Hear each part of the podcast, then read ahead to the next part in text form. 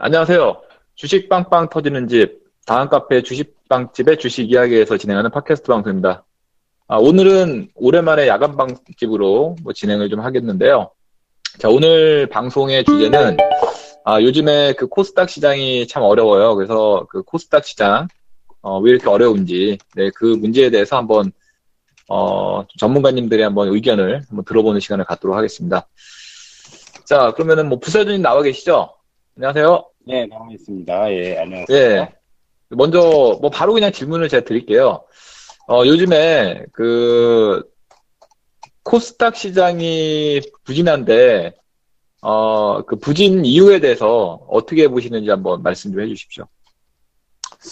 어, 일단은 부진 이유는 음, 중요한 거는 신용 물량들이 저번에 팟캐스트에도 한번 넣었는데 조금 줄긴 했는데 아직도 7조 한 5천억 7조 중반대를 유지하고 있거든요. 그러니까 올해에 보면은 신용이 6천 6천억에서 한 5천억 이상 늘었기 때문에 그 물량이 최소한 한 2, 3천억 정도는 좀 해소가 돼야 된다고 보거든요. 근데 이제 몇백억 정도는 청산이 됐는데 아직도 좀 많은 물량들이 좀 차지하는 것 같고 두 번째 이유는 기관들의 매도가 네. 뭐 거래소도 그렇지만은 두 달 이상 나오는데 이번 주는 코스닥에서 또 상당히 많이 또 때리든 것 같더라고요.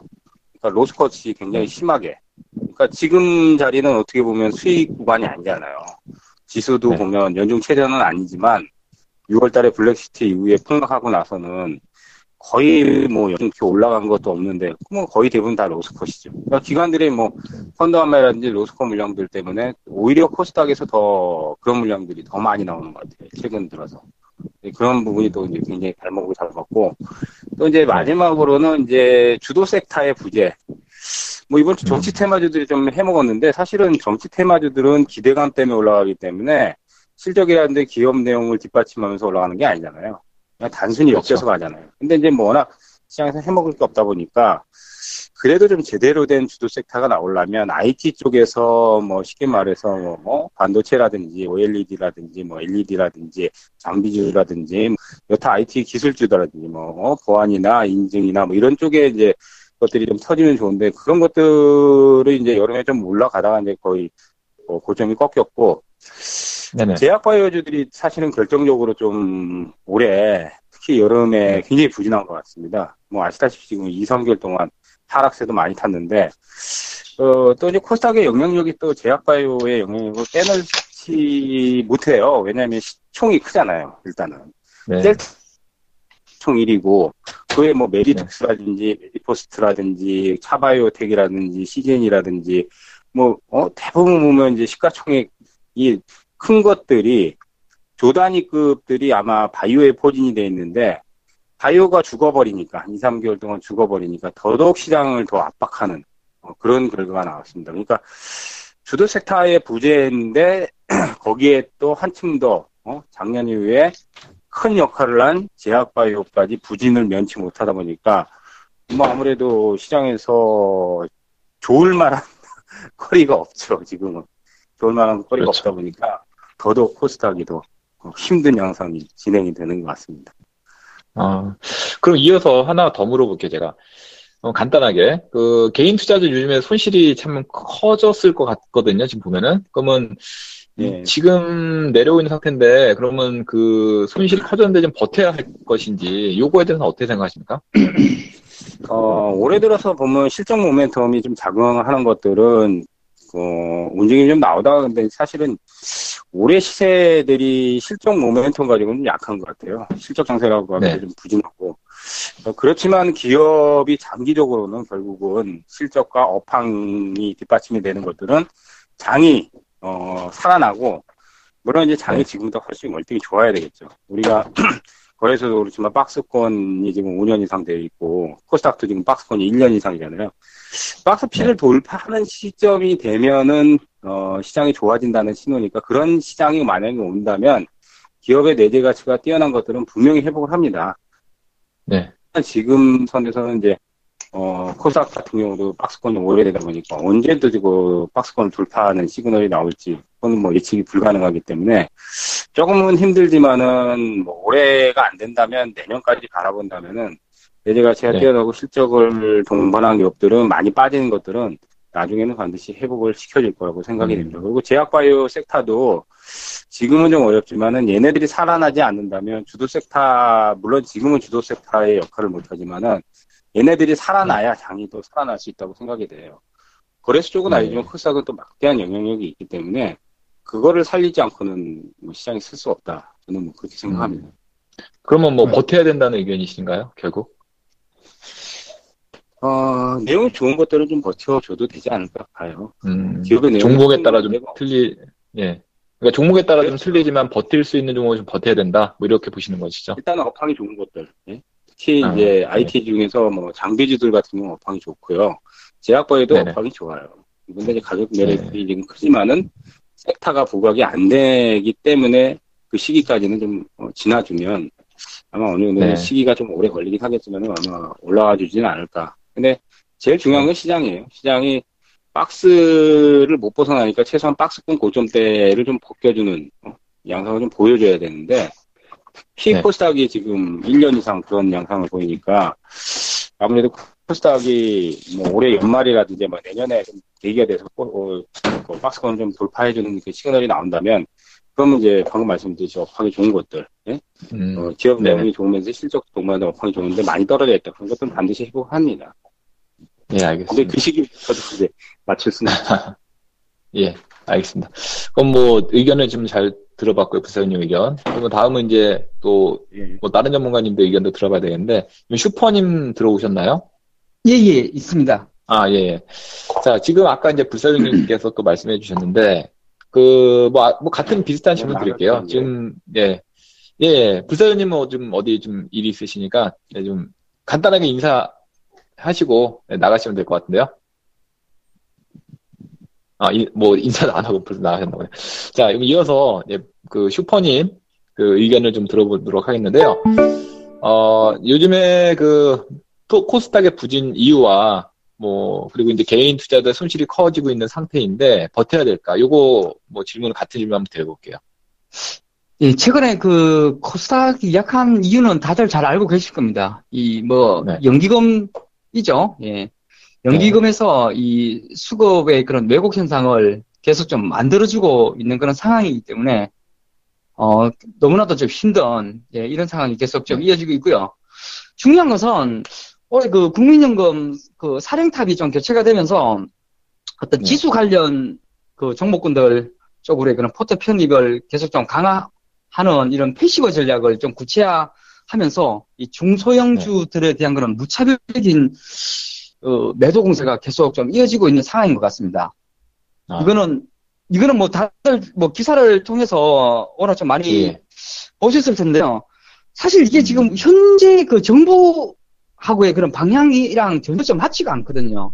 현재 정부는 그 창조 경제를 그 육성하는 이런 쪽에 그 포커스를 맞추고 있는데 그 네. 이 사령탑이 그동안 연기금이 그 수익률이 좋지 못해가지고 이러한 네. 부분에 대한 그 수익률에 대한 전략을 passive 전략으로 좀 바꿔가면서 이런 중소형주에 대한 그런 이 급락세를 좀 연출하게 만드는 이런 상황인 것 같은데 음, 그래도 사실 저희가 그 주식 투자를 해보면은 네.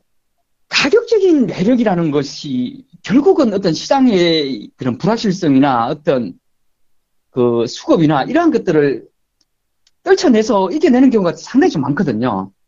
네. 근데 지금은 가격적인 매력이 어떤 단기적인 어떤 수급의 고민도 뭐 있을 수 있고, 뭐 이런 뭐 전략적인 측면으로 지금 환경 자체가 좀 우호적이지 못한 그러한 부분이 좀 있을 수 있겠지만은 이런 가격적인 매력이 어떤 시장의 그런 대내외적인 불확실성, 한마디로 그 내부적인 수급을 좀 이겨낼 수 있는 그 정도 까지는 좀 와 있다는 생각이 좀 듭니다. 아, 그래서 오히려 지금 상황에서 투자자분들의 그두 번째 질문에 대한 답을 좀 네네. 드리자면은 손실이 뭐 사실 뭐 상당히 좀 클 것 같아요. 제가 그 8월 말에 그 본 기사에 의하면은 그냥 1월 2일 날 그 개장한 날인가요? 예, 그날 그냥 매수를 네. 해가지고 아무것도 안 하고 그냥 8월 말까지 좀 들고 있었을 때 그냥 네. 손실이 나 있는 종목군들이 65% 이상이다. 근데 뭐 지금도 그렇죠. 9월 네. 달이기 때문에 한 70% 이상은 그냥 그냥 다 손실이 난 상황이거든요. 네네. 네, 그런데 그럼에도 불구하고 저 올해 실적이라는 것이 결국은 앞전과 달리 이 상고하저가 아니라 예, 상저하고인 상황인 것 같아요.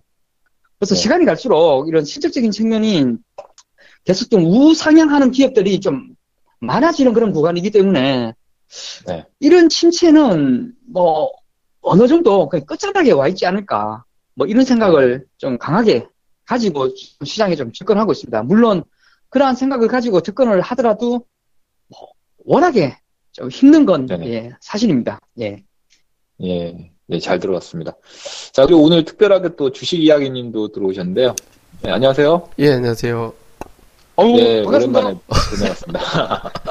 아유, 예, 아, 예, 요즘에, 예, 예, 좀 시장이 너무 안 좋아가지고, 예. 지금 오늘 좀 특별하게 어렵게 모셔봤어요. 예, 그래서 지금 앞서 설명 그, 뭐 다 들으셨잖아요. 지금 저 얘기한 거. 예, 그, 코스닥 부진 워- 이유하고, 이, 버텨야 되는지, 요거 문제 지금 계속 좀 고민을 많이 하시고 계실 것 같아요. 그 투자자님들이. 그 내용에 네. 대해서 좀 말씀해 주십시오. 근데 뭐 이제 부진 이유는 크게 의견이 좀 다를 게 없어서 뭐 수급으로 기관들이 네네. 판단하는 거 뭐 이런 것도 좀 있고 네, 비슷하죠. 예, 예. 근데 이제 조금 이제 좀 다른 게그 시장에 네. 돈이 없잖아요. 지금 예를 들어서 외국인들은 매수해 줄 수 있지만 그 기관들은 네. 펀드 환매에 계속 나오고 있는 상태이기 때문에 이제 정상적으로 매수하기 어렵고 예탁금도 22조에서 늘어나지 않고 있거든요.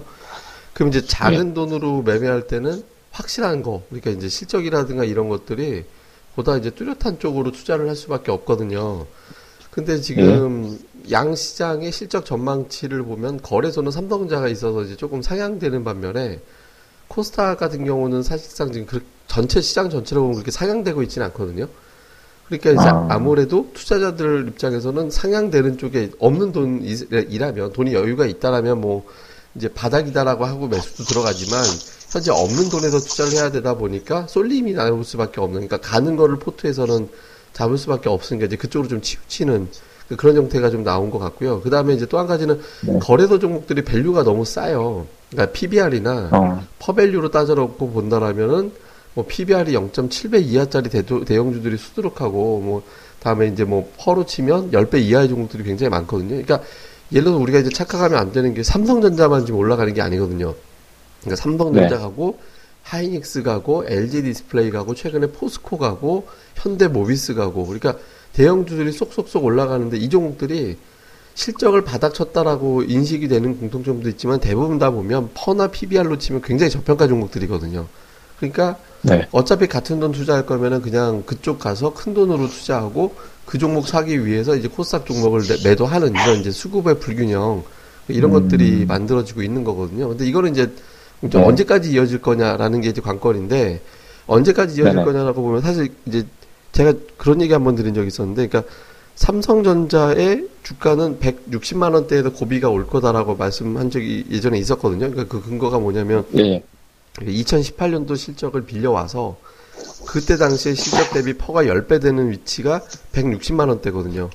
그러니까 거기까지면 2년 후에 실적을 끌어다가 놓고 주가가 반영한 거였거든요. 그러니까 지금 현재 네. 삼성전자의 기대 수익치가 그렇게 높지가 않아요. 그러니까 음. 삼성전자에서 지금 다른 종목 예를 들어서 뭐 모비스나 하이닉스나 이런 쪽으로 자꾸 분산이 되기 시작한 거거든요. 근데 이 종목들도 대략적으로 저점 대비 지금 많이 올라 있는 상태 한 10% 정도 더 올라가면 또 이 종목들도 제가 말씀드린 미래 실적 대비 퍼 10배를 끌어다 놓은 주가로 가게 돼 버리거든요.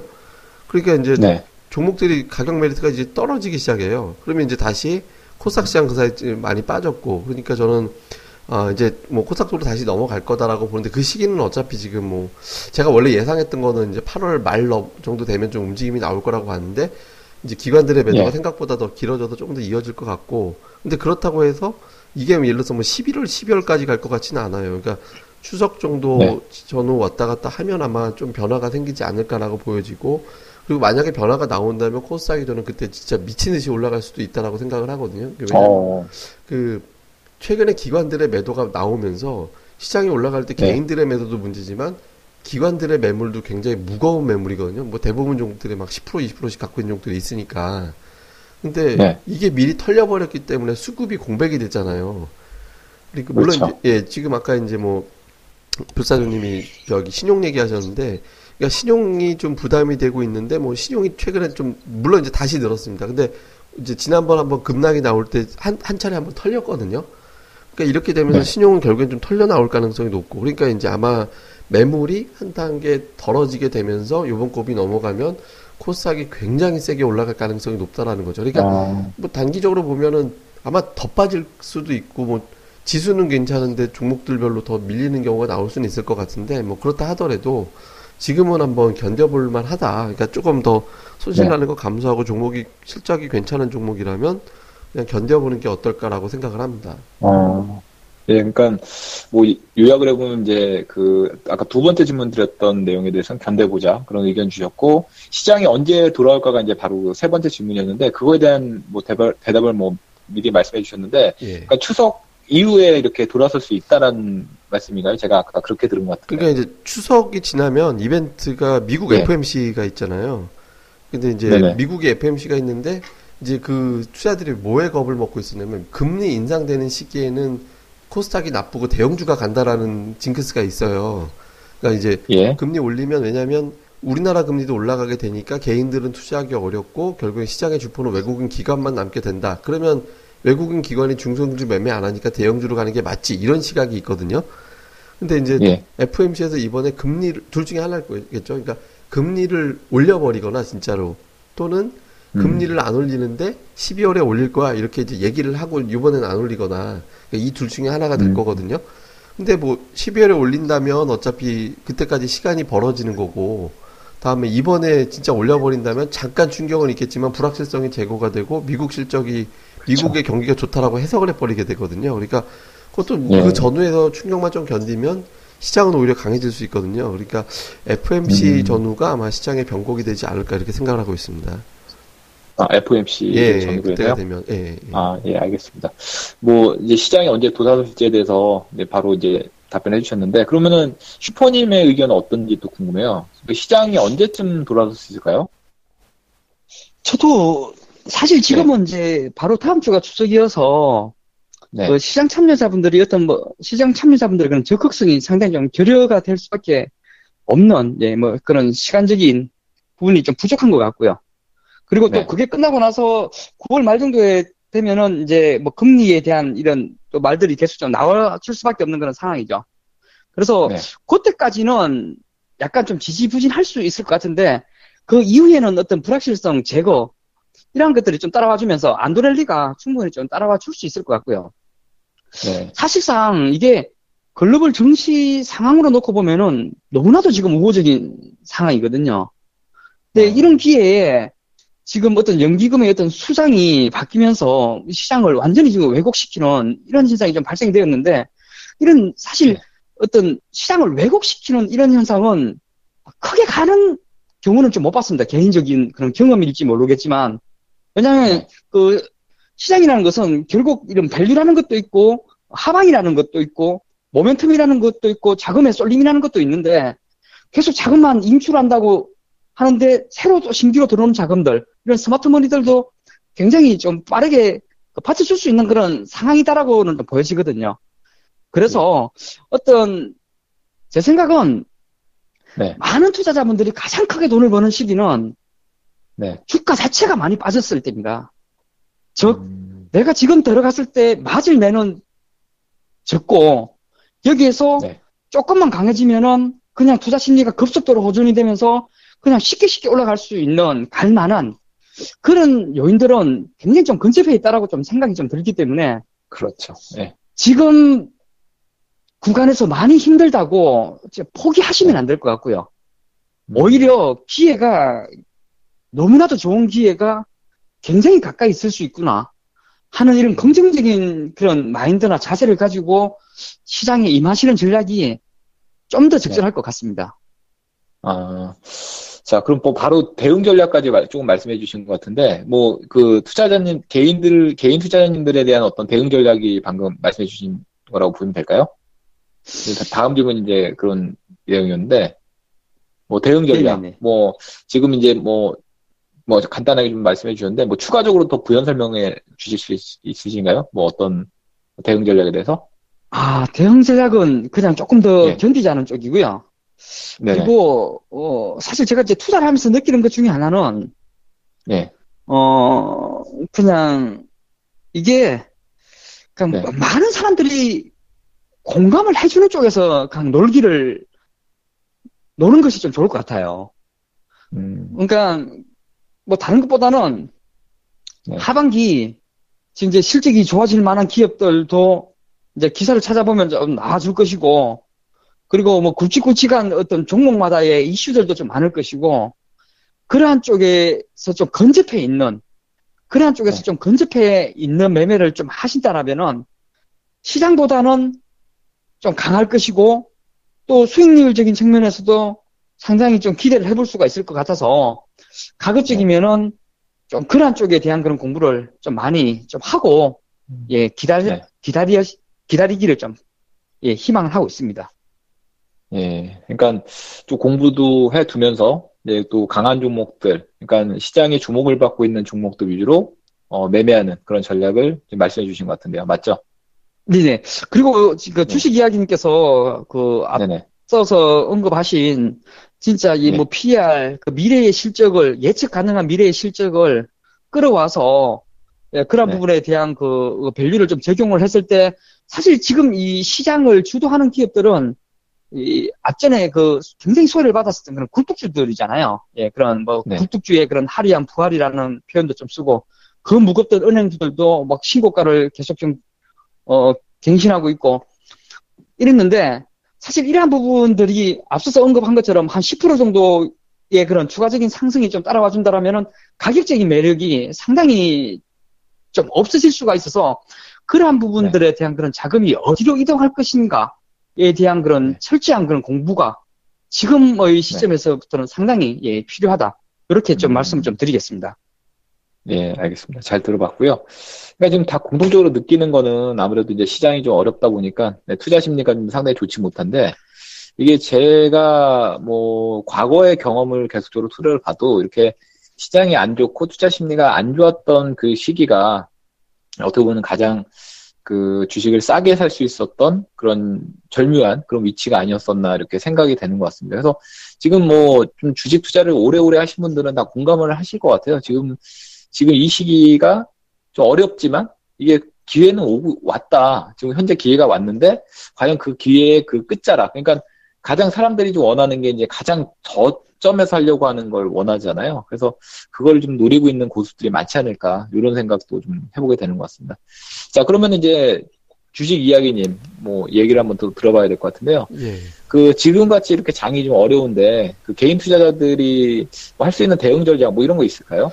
그러니까 이게 사실 지금 좋은 종목도 같이 빠지잖아요. 그러니까 이게 이제 뭐 카페 같은 데 네네. 이렇게 이제 올라오는 글 같은 것도 이제 슬쩍슬쩍 하고 보고 보면 그러니까 이제 뭐 좋은 종목이라고 생각을 하고 또 이제 뭐 증권사가 됐든 뭐 카페에서가 됐든 좋은 종목이라고 분석해서 올려놔도 뭐 이 종목들이 계속 손실이 나고 있기 때문에 굉장히 괴로운 상황이다라고 보여지거든요. 근데 이제 이게 아까 말씀드린 대로 그러니까 시장 때문에 빠지는 장이 있고 내가 가진 종목 자체가 진짜 못나서 빠지는 장이 있고 이게 좀 구분이 좀 되거든요. 근데 지금 최근 들어서 보면 원래 이제 예전에는 기관 투자자들의 지분이 있을 때는 이 종목들이 상당히 든든한 종목이 됐었는데 지금은 오히려 지분을 축소하는 장이 되다 보니까 이 종목들이 오히려 불안정해진 상태가 되고 있거든요. 근데 요거는 기관들이 아. 제로로 만들 리는 없잖아요. 올해 코스닥을 4조 팔았거든요, 기관이.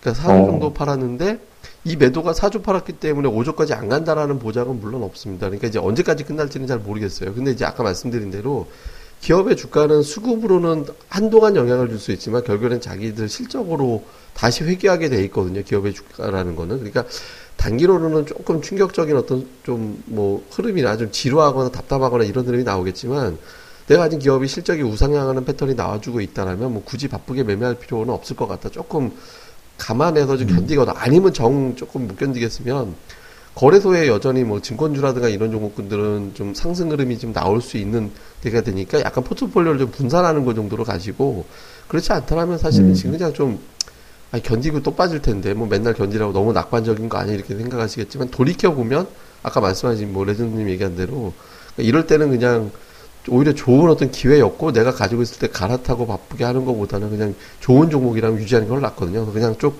참아보시는 것도 좋을 것 같다라고 생각을 합니다. 네. 그러니까 뭐 그런 것 같아요. 그러니까 아까 좀 버텨보자 이런 의견을 말씀해 주셨는데 두 분도 두 분 다.